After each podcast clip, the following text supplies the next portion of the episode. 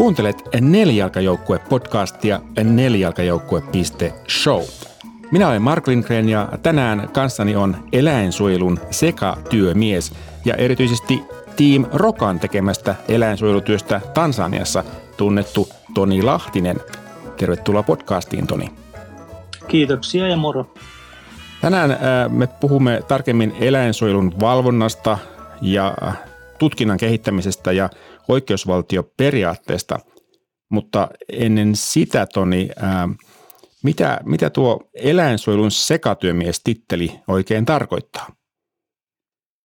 No mä oon jossakin yhteyksissä käyttänyt tämmöistä titteliä johtuen siitä, että mä en oikein pystynyt koskaan antamaan semmoista titteliä tämmöisiin haastatteluihin tai muihin, että mikä se nyt on se varsinainen työ.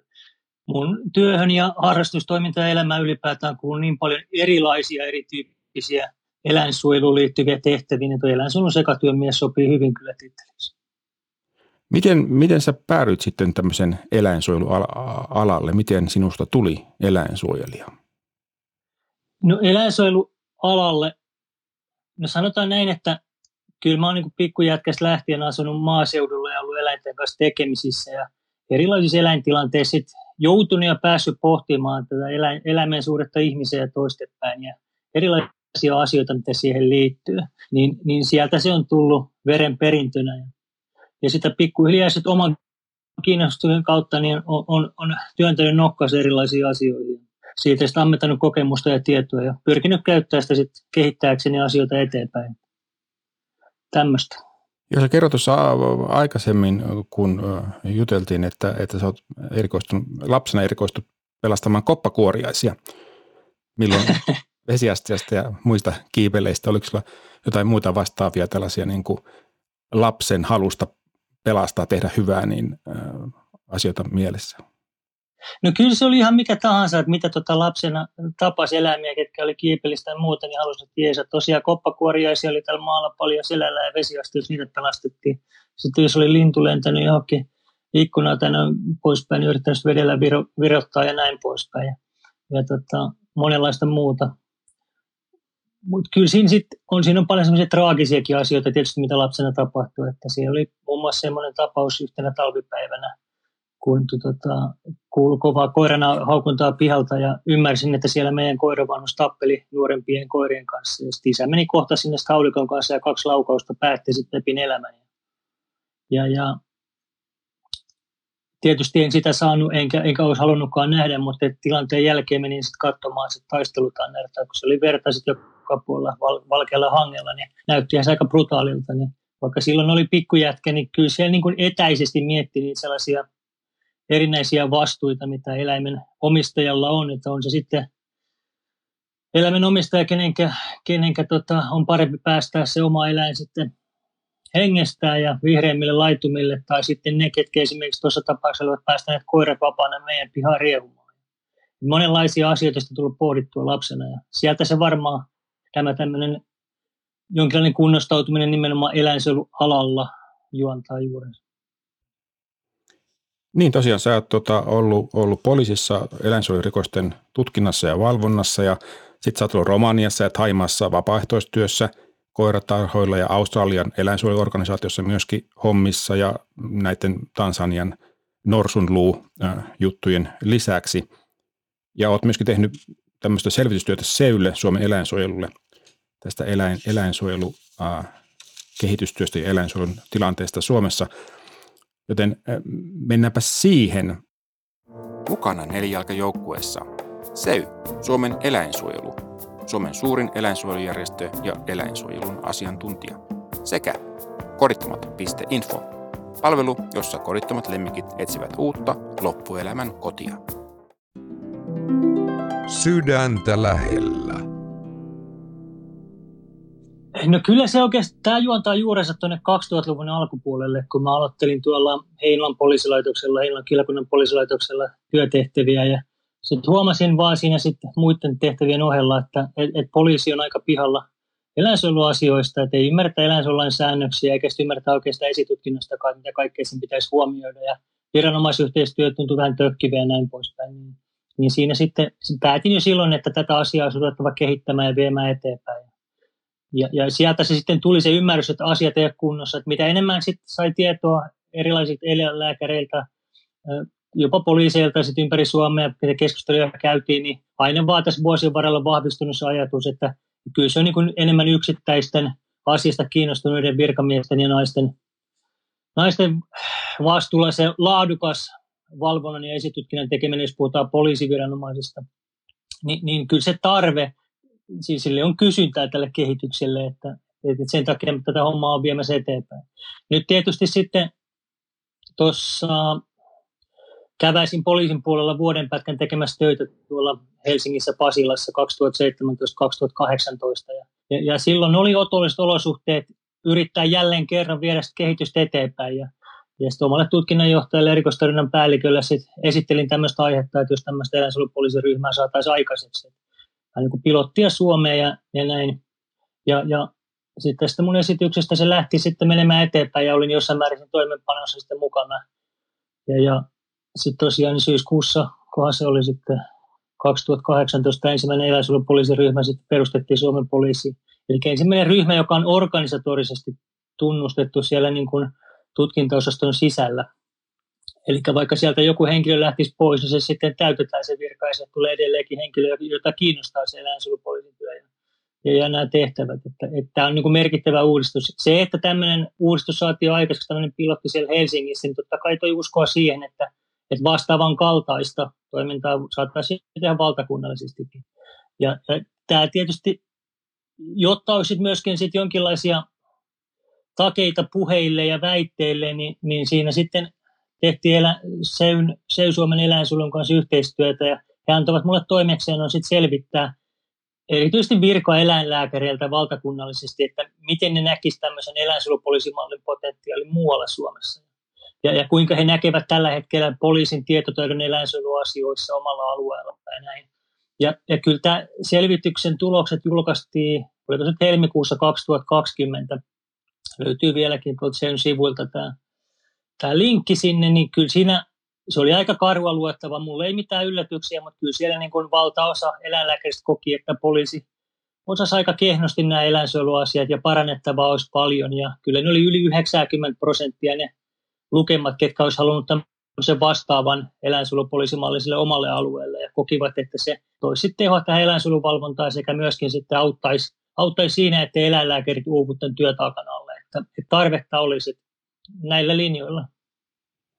Miten se organisa- organisaatio, poliisin organisaation muutos niin kuin Helsingissä, niin millä tavalla se on sitten parantanut tilannetta muuta kuin että tuomalla asiaan vihkiytyneitä ihmisiä, ihmisiä tutkin näitä asioita? No kyllähän siinä tietysti ensisijainen asia on viranomaisyhteistyö sitten paranee sitä kautta, että, että kun siellä on tunnustettu ryhmä, ihmiset poliisin puolella, ketä se homma kiinnostaa, niin se kynnys siihen viranomaisyhteistyön tekemiseen on tietysti huomattavasti matalampi. Ja perinteisestihän poliisissa on eläinsuojeluasioihin kajottu lähinnä tämmöisen virka-apumenettelyn kautta, eli, eli tota, eläinlääkäri pyytää virka-apua virallisesti, virallisesti poliisilta ja poliisi tekee päätöksen sitten antaako vai ei. Eihän tämmöiselle virka-apumenettelylle olisi mitään lainsäädännössä tarvetta, että poliisi on eläinsuojelussa tarkoitettu valvontaviranomainen, niin se voi tapahtua sillä tavalla nämä asiat, että eläinlääkäri soittaa, että hei nyt olisi tämmöinen keikka, jos esimerkiksi tutkinnallista syystä tarvetta, että lähtee sitten mukaan. Ja poliisi vaan vastaa, että okei, lähettää, että jos resurssit antaa periksi. Näinhän se homman pitäisi toimia. Et, et, siinä on se kynnys alentunut se viranomaisyhteistyö toimivaan viranomaisyhteistyöhön. Ja totta kai sit sitä myötä sit, hallintomenettely on, eläinsuojelun mukainen hallintomenettely on helpottunut ja tullut tehokkaammaksi varmastikin siellä Helsingin alueella – sekä sitten myöskin sitten esitutkinnan laatu eläinsuojelurikoksissa on parantunut sitä kautta, kun nämä rupesivat rutinoitumaan nämä asiasta kiinnostuneet poliisit siihen omaan tehtäväänsä, niin homma käy paljon paremmin ja on selvää myöskin sitten, että se vaikuttaa, tulee vaikuttamaan koko rikosprosessin laatuun, koska kyllähän ne asiakirjat ja se esitutkinta, mitä poliisi tekee, niin se on se syyttäjän, syyttäjän tota, työkappale sitten siellä tuomioistumissa ja syyteharkinnassa tuomioistumissa. Että se koko prosessihan sitten kehittyy ja mä uskoisin näin, että jos tämä homma saataisiin toimimaan koko Suomessa, niin me saataisiin pikkuhiljaa sellaista jollain tavalla niin yhtenäistä oikeuskäytäntöä näihin eläinsuojeluasioihin ja tuomioihin ja ylipäätään näihin menetteleihin näissä asioissa. Että, et, et, sehän on ollut hyvin kirjavaa monta kymmentä vuotta, että siitä on aina valitettu, mutta ei siitä oikein päästy puuta pidemmällä siinä kehitystyössä. Nyt siinä olisi mahdollisuus. Sä mainitsit jossain myöskin tuon äh, niin oikeusvaltioperiaatteen kunnioittamisen, mm. niin äh, mm. onko se sun mielestä tämä tilanne ollut tai onko se vieläkin jollakin tavalla haasteellinen niin tämän tällaisen oikeusvaltionäkökulman kannalta? Kyllä se on ehdottomasti haasteellinen, että noita selvitystöitä, mitä on tehnyt, tosiaan se aiempi selvitystyö, siitä, siitä tota selvisi näitä asioita sekä nyt on tekemässä tämmöistä selvitystyötä, missä tutkin sit poliisin suorittaman esitutkinnan tämmöistä laillisuutta ja laadu, laatua vuodelta 2018, että suuren määrän esitutkintapöytäkirjaa käynyt lävittä. Ja kyllä se käy aika selvästi ilmi semmoinen seikka muun muassa, että, että, että vaikka eläinlääkärit tekee tämmöisiä eläinsuojelulain 63 pykälän mukaisia ilmoituksia havaitsemistaan rikkomuksista, niin, niin ei poliisi niistä säännönmukaisesti kirjaa itselleen ilmoituksia. Jotkut kirjaa, toiset ei. Ja, ja kyllähän lähtökohtaisesti esitutkintalakia tulkitaan, niin olisi se, että kyllähän niistä jonkinlainen ilmoitus pitäisi kirjata ja lähtökohtaisesti nimenomaan rikosilmoitus eikä niin sanottu sekalaisilmoitus. Eli kun syytä epäillä kynnys ylittyy, niin kyllähän se ilmoitus siitä pitäisi kirjata. Et, et, oikeusvaltion periaatehan tarkoittaa siis sitä, sehän on perustuslaissa jo kirjattu asia, että et, et, et viranomaisen toiminnan on, on perustettava laki ja viranomaisen on tarkoin noudatettava lainsäännöksiä julkista valtaa käyttäessään. Ja jos, jos poliisilla on velvollisuus kirjata ilmoitus ja velvollisuus suorittaa esitutkinta, niin jos ei näin toimita, niin sehän on vastoin oikeusvaltion periaatetta. Se on ihan selvä asia. Ja sitten semmoisia tähän asiaan liittyen, niin on, on käynyt ilmi, että et, et paikallisesti eri paikoissa Suomea on tämmöisiä paikallisia toimintamalleja keksitty, jotka ei perustu mihinkään lakiin. Eli esimerkiksi näin, että on voitu sopia keskenään eläinlääkärittäjän poliisin toimesta, taikka poliisin kehotuksesta, että, että, että meille vaan tämän, vähän tämmöiset jäykemmät ja vakavemmat rikokset voitte ilmoittaa, että muut menee jopa roskakoriin nämä tämmöiset ilmoitukset. Ja nämä hän ei perustu mihinkään lakiin, tämä on täysin lainvastaista toimintaa, että e, e, eihän tämmöistä toimintaa pitäisi olla. Ja jossain määrin on myöskin sit eläinlääkäripuolelta on, on selvinnyt, että ihan kaikilla ei ole ollut sitä ymmärrystä, että mitä tämä eläinsuojelulain 63 mukainen ilmoitus tarkoittaa, että missä tilanteessa se pitää lähettää poliisille. Kyllä se pitää lähettää aina, kun eläinlääkäri kokee, että niitä säännöksiä on rikottu. Eläinsuojelulain säännöksiä tai noilla annettuja säännöksiä on rikottu. Se pitää aina tehdä poliisille, että ihan aina näitä ilmoituksia ei tehdä, Valitettavaa on se, että jopa, jopa läänin eläinlääkäritasolla on, on, on ollut joitakin tapauksia jo aina tehty näitä ilmoituksia, niin suuresti, että he ovat kuitenkin keskusviranomaisen asemansa paikallistasolla. Ja näin. Et, et, kyllä eläinlääkäreiden pitää aina tehdä se ilmoitus, kun se säännöksiä on rikottu, ja poliisin pitää kirjata sitten omat ilmoitukset näistä asioista ja, ja suorittaa esit, tutkinta. Totta kai poliisilla on esimerkiksi vähäisyysperusteella mahdollisuudet sitten kuopata keissejä ja näin poispäin, mutta joka tapauksessa kaikki nämä kirjaukset pitää tehdä, jotta niitä pystytään sitten ulkopuolisen silmin arvioimaan, että onko asiassa toimittu oikein säännöstön mukaisesti. Et kyllä se lähtee siitä, että jos viranomaiset ei toimi lain mukaan, niin mun mielestä on vähän niin kuin hölmö tilanne, että nytkin ollaan esimerkiksi eläinsuojelulakia uudistamassa ja, ja kauheasti on tarvetta sinne ja tänne, mutta jos vanhaakaan lakia ei ole noudatettu, niin eihän me oikein tiedetä, että miten se sit loppupelissä se toimii, se koko kuvio. Että kyllä meidän pitäisi saada niin kuin viranomaiset toimimaan lain mukaan ja, ja sitten tota, sen jälkeen mitä lainsäädännöllisen uudistuksen tarpeita. Tietysti pitää muistaa sekin, että ei nämä ole niin kuin mustavalkoisia juttuja, että nämä on paljon resurssikysymyksiä ja näin poispäin. Ja, äh, tähän ei ole mitään helppoa vastausta olemassa. Mutta mut se, että asioita on tehtävissä, totta kai se vaatii sitten rahaa. Että, että jos, jos ministeriöt löytyy, sisäministeriöt rahaa, että eläinsuojelua parannetaan, niin hyvä. Tai sitten maa- ja metsätalousministeriössä voitaisiin valtioneuvostossa ylipäätään miettiä yli ministeriöön sitä, että mitkä toiminnat edesauttaa tämän positiivisen lopputuleman saavuttamista. Että pitääkö esimerkiksi poliisin rivejä eläinsuojelussa kiristää ja kehittää ja laittaa sinne vähän enemmän rahaa, jotta saadaan se kokonais kuva paremmaksi eläinsuojelun valvonnan ja, ja koko prosessien osalta, että rahaa se vaatii, että onko sitä valmiita antamaan. Jos ei olla valmiita antamaan, niin, niin mun mielestä tämä keskustelu on aika turhaa. Näetkö, että, että resurssit ja raha on ainoa, että on, onko mitään muuta, mitä voisi ikään kuin tehdä? Totta kai siis resurssit on, on oleellisia, mutta onko mitään muuta, mitä voisi tehdä niin kuin ainakin räikeimpien epäkohtien korjaamiseksi? En mä, niin kuin, mä, mä mä en niinkään tuijottaisi pelkästään tätä räikeimpiä, koska kyllä niin kuin tälläkin hetkellä ne kaikkien räikeimmät, kyllä niihin puututaan helpommin. Nyt tässä on semmoinen niin todella suuri massa sellaisia ei niin räikeitä, joita katsotaan vähän niin kuin alta lipan ja sormien lävitse ja, ja niihin ei puututa. Ja sitten nämä eläinsuojelutapaukset pitkittyy ja näin poispäin. Kyllä se on niin tämmöisen niin kulttuurin muutoksen tarve viranomaistasolla, että, että eläinlääkäripuolella se, että ihan selkeästi ilmoitetaan kaikki poliisille ja tällä tavoin toimitaan lain mukaan, mitä lainsäätäjä on halunnut eläinlääkärin tekevän ja valvontaviranomaisten yleensä. Ja, ja sitten poliisin puolella kirjataan niistä ilmoitukset, tutkitaan ne niiltä osin, kun on esitutkintalain mukaan välttämätöntä ne tutkia ja, ja sitten katsotaan, missä se kuvio on. Että ei, ei tässä ole semmoista tilannetta, etteikö räikeitä. Kyllä törkeät rikokset tutkitaan yleensä aika tehokkaastikin, mutta tässä on suurimassa niitä, mitä ei tutkita niin hyvin ja se laatu on aika heikkoa ja jutut pitkittyy sen takia rikosprosessit vuosien ja vuosien mittaisiksi, koska niitä ei oteta heti haltuun ja hoideta niin kuin niitä pitäisi hoitaa. Ja sitten tässä on sellainen vähän outoja ilmiöitä, ikään kuin eläinsuojelurikokset ei olisikaan niin kuin rikoksia, samanlaisia rikoksia kuin muut rikokset. Ne on vain niin kuin jotain muuta, vähän sellaisia niin kuin vähäpätöisempiä. Et niihin ei käytetä sellaisia pakkokeinoja mun mielestä tuolla tutkinnassa, mitä poliisi voisi käyttää. Sielläkin voitaisiin henkilöitä ottaa kiinni pidettää, jos on sotkemisvaaraa esitutkinnassa. Siellä pitäisi selvittää tämmöisissä, erityisesti tämmöisissä vähänkään pitkittyneissä laiminlyöntitapauksissa, niin rikoshyöty, jos siellä on eläinten omistajat saanut säästöä sillä rikoksen tekemisellä näin. Se on rikoshyöty, mikä pitäisi tuomita valtiolle menetetyksi. Tuossa mitä mä kävin läpi 2018 vuoden juttuja, oliko niitä, taisin käydä läpi 450 vai miten yhdessäkään ei ollut muistini mukaan niin rikoshyötyä selvitetty ja laskettu. Ei ole mitään kantaa siihen. Niin siellä on sellaisia aika isoja aukkoja, että minkä takia eläinsuojelurikoksia ei oteta vakavasti. Se on vähän oudoksun tässä kuviossa. Niin, että se on varmaan tämmöinen hyvin pitkään kestänyt asenne, että nythän ei tarvitse oikeastaan eläinsuojelurikoksia mitenkään erityisemmin huolehtia, vaan huolehtia niistä samoin kuin muistakin rikoksista, niin oltaisiin aika pitkällä. No No joo, mä sanoisin näin, että mä, mä ymmärrän sen puolen, että tällä hetkellä eläinsuojelurikoksia tutkitaan aika paljon tämmöisissä massarikosryhmissä ja siellähän, siellä on oikeasti resurssipuutetta, siellä aika paljon keskeytetään ja lopetetaan juttuja, joita mun mielestä ei pitäisi lopettaa.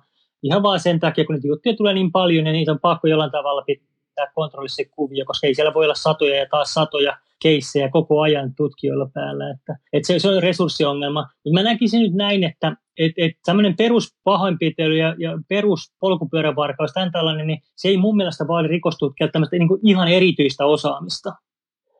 Ni, niin et ne, ne, ne, ne, pitääkin olla siellä tämmöisissä massarikosryhmissä. Kun puhutaan eläinsuojelurikoksista, niin kyllä se vaatii tämmöistä ihan erityistä osaamista. Mä, mä olen monta kertaa väärännyt, että se vaatii samanlaista erityistä osaamista kuin joku tämmöinen verkkorikosten tutkinta tai huumerikosten tutkinta tai mikä tahansa tämmöinen missä talousrikosten tutkinta, missä on tämmöisiä ihan erityistä lainsäädäntöä ja, ja erityistä viranomaisyhteistyötä, mikä oikeasti edellyttäisi tätä rikostutkijalta niin kuin vähäistä laajempaa osaamista siitä aihealueesta. Niin sen takia tämmöiset rikokset ei missään tapauksessa pitäisi olla missään massarikosryhmissä, missä on kauhea juttupaine.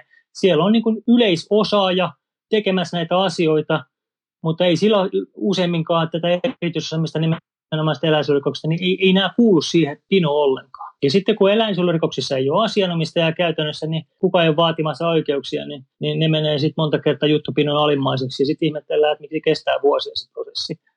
Kun normaalikin esitutkinta kestää monta kertaa sen puoli vuotta vuoden ja näin. Että, tota, että tässä pitää nyt ymmärtää se, että tässä on erityistä osaamista vaativasta alueesta kyse, ja se pitäisi kyllä nähdä organisaation sisällä. Ja mä luulen, että kyllä organisaation sisällä tämmöinenkin ymmärretään, mutta se viesti pitäisi myöskin viedä ministeriötasolla ja tehdä näitä päätöksiä että miten se rahoitetaan. Tosin se pitää muistaa, että onhan näitä eläinsuojelurikoksia tälläkin hetkellä ja ne on tutkittava. Niitä on sata määrin Suomessa ja näin vuosittain, että kyllä sinne jokaiselle poliisilaitokselle voitaisiin muutama rikostutkija näihin juttuihin tota, nimetä, ketkä sitten rupeisi pikkuhiljaa rutinoitumaan ja niistä tulisi sitä alansa osaajia. Eikä näin, että ne jakautuisi esimerkiksi, jos yhdelle poliisilaitokselle tulee 50 eläinsuojelujuttua vuodessa, ne jakautuu sitten 10-15 kaverille, niin niin ei siinä sellaista rutiinia ja osaamista pääse kehittymään. Et ei se, ei se, ei se ole, tämä ei ole niin iso resurssikysymys, mitä, mitä monta kertaa ehkä annetaan ymmärtää, että jos omista puheista tämmöinen kuva jäi, niin ei tämä, tämä asia, tämä eläinsuojelupoliisimallin kehittäminen ei ole ensisijaisesti mikään resurssikysymys. Se on enemmän tahtotila-asia. Tarinan aika. No niitä on, niitä on paljonkin, mutta kyllä ehkä lapsuuden, lapsuuden tarinat on jäänyt hyvin mieleen. Oli semmoinenkin tapaus, missä tota, asuttiin yhdessä omakotitalossa ja siellä oli sitten kyykärmeitä tuolla talon alla. Ja se oli yksi päivä sitten, niin oltiin velipojan kanssa pihalla, niin kyykärmeitä tuli sieltä talon alta, niin meidän silloinen koira niin hyökkäsi siihen meidän väliin ja, ja, ja puolusti meitä verisesti ja, ja, ja otti siinä kovasti osumaakin. Ja se oli semmoinen, niin kuin, se oli taistelutovereiden tämmöinen nyrkinnosto ilmaa. Että, että se, se, oli mahtava tunne, kuinka eläimet ei, ei ole pelkästään meille hyödyksi, vaan ovat lojaaleja ja, ja taistelevat sen laumansa eteen, että meillä olisi paljon opittavaa eläimiltä. Semmoinen tietysti pieni mieleen. Sieltä ajoilta ja moni, moni muukin tapaus. Tästä Pepin tapauksesta puhuinkin jo, mikä, mikä oli aika traaginen, mutta joka laittoi pienen pojan miettimään, että mikä tässä elämässä on merkityksellistä ja kuinka paljon eläväisen pitää kipua kokea ja onko se tarpeen. Sitten tietysti jäljempänä on ollut paljonkin. Tansaniasta tietysti, kun olin Team Rokan toiminnanjohtajana sekä sielläkin oli ihan sekatyömiehen. Mähän tein siellä aina sitten lattioiden luuttumisesta ja toimistohommista sitten to, toiminnanjohtajahommia käytiin suurlähetystöissä ja välistä käytiin erikoisjoukkojen kanssa operaatioissa. Ja, ja, eli tehtiin erilaisia tämmöisiä operaatioita, tämmöisiä usein kiinalaisten, kiinalaisten omistamiin compoundeihin, tämmöisiin muurilla kadusta eristettyihin tiloihin, missä sitten pidettiin jonkinlaista tukikohtaa, mistä pyöritettiin norsuluokauppaa tai muuta. Kaikkia tällaisia kuvioita. Niin, mutta tosiaan niin Tansaniasta oli myöskin semmoisia muistoja, esimerkiksi kun ensimmäisen kerran näki siellä elävänä norsun, kun se tuli sieltä savannilta eteen, niin kyllä siinä, vaikka maalaispoika oli nähnyt isoa lehmää, sonnia ja muuta, niin kyllä se oli jostain ihan muualta ja ymmärsi, että kuinka, kuinka pienistä loppupelissä on ja kuinka upeita asioita meillä on suojeltavana tällä maapallolla. Hyvähän se tekisi, jos, tietysti jos toivottavaa, että mahdollisimman moni pääsisi matkustamaan, että se olisi sellaisen tilaisuuden, että se sekä ei ole aina mahdollista. Etenkään nyt, monta kertaa taloudellisista syistä, semmoisia asioita. Tansaniasta sitten toinen, sit se oli, tuo, tuo oli upea muisto ja semmoinen kohtaaminen, mutta jos puhutaan niin sitten tästä oikeudenmukaisuudesta ja muuta, niin kyllähän me oltiin jo tultu pois Tansaniasta niin kuin tämä mun läheisin kumppani ja, ja minut Tansaniaa kutsunut kollega Wayne Lotter, kun hänet salamurhattiin siellä tutuilla Dar es Salamin kaduilla sitten tämmöisen muutaman paikallisen toimesta, niin, niin olihan se raju tieto ja sitten taas niin kun mietin uudemman kerran tätä maailman oikeudenmukaisuutta. Tähän oli samanlainen, samanlaiset fiilikset, oli pikkujätkänä silloin, kun se koira, koira kuoli silmien edessä, mutta että että nyt vähän eri, eri aspektista. Ja no silloin kun mä olin Romaniassa muutaman kuukauden tekemässä vapaaehtoistyötä tarhalla, että mä siellä tosiaan autoin koiria, tein, tein niille koiran koppeja ja, ja siivosin kenneleitä ja ruokin ja kaikkea tämän tällaista. Niin siellä sitten, kun oleskelin, niin kävelin yksi kerta kadulla ja tuli sitten puhetta paikallisen romanilaisen miehen kanssa, niin, niin hän sitten tokasi, että, että et, et ihan hieno homma, että olet ottamassa meidän, meidän koiria, mutta entäs me ihmiset? se, tämä, tämä lausahus kyllä pysähdytti ja, ja mä oon kantanut tot kyllä tosiaan tuolla povitaskussa tota, tota ajatusta ihan näihin päiviin asti ja varmasti kuolemaan asti, koska, koska kyllähän toi oli varsin, varsin järkevä kommentti ja, ja mä oon tavannut tämän asian aikaisemminkin ja, ja tullut ymmärtämään sen, että, että useimmiten ihmisten hyvinvointi ja yhteiskunnan hyvinvointi heijastuu myöskin eläinten hyvinvointiin. Ja tietysti toisessa ääripäässä mennään siinä, että mennään tehotuotantoon ja muihin, missä se taas rupeaa niin kuin eläinten olot heikkenee ja näin poispäin, mutta yleisesti ottaen, että silloin kun me pidetään huolta toistamme ja yhteiskunta toimii, niin meillä olisi paremmin aikaa ja resursseja ja halua auttaa eläimiäkin. Niin ky- kyllä se, nämä asiat menee käsi kädessä ja niitä pitää pystyä katsomaan lintuperspektiivistä, eri, eri asioiden syy-yhteyksiä ja, ja eri osallisten funktioita siinä kokonaisuudessa. Ni, niin sillä me tavalla saadaan kehitystä parhaiten eteenpäin. Että monta kertaa olen huomannut eläinsuojelukentrassakin sen ongelman, että me aika verisesti sitä omaa pientä läntiä me puolustetaan, e, e, eikä haluta edes ymmärtää sitten näiden muiden osallisten niitä näkemyksiä. Kyllä, jos me puhutaan esimerkiksi eläinsuojelulain säätämistä, niin siellähän pyydetään asiantuntijalausuntoja, sieltä tulee liha tota, teollisuuden puolelta ja eläinsuojelun puolelta ja joka puolelta erilaisia näkemyksiä. Ja, ja niistähän se kompromissi sitten muotoutuu lopulta. Meidän pitäisi pystyä näkemään ja ymmärtämään mahdollisimman paljon niiden asianosasten näkökulmaa, jotta me pystyttäisiin viemään sitä kehitystä jollain tavalla käsikädessä sinne niin kuin positiiviseen suuntaan. Me ei voida liikaa eristäytyä siihen omalle pikkuläntille. Se ei, se ei tuo toivottua tulosta loppujen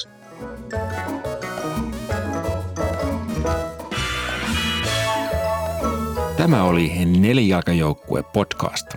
Tuottajana ja editoijana toimin minä, Mark Lindgren ja Huima Production. Taustalla soi Quirky Dog by Kevin MacLeod. Lähetä palautetta osoitteeseen palaute at nelijalkajoukkue.show. Jakson merkinnät ja uudet jaksot löytyvät osoitteesta nelijalkajoukkue.show. Kiitos, että kuuntelit.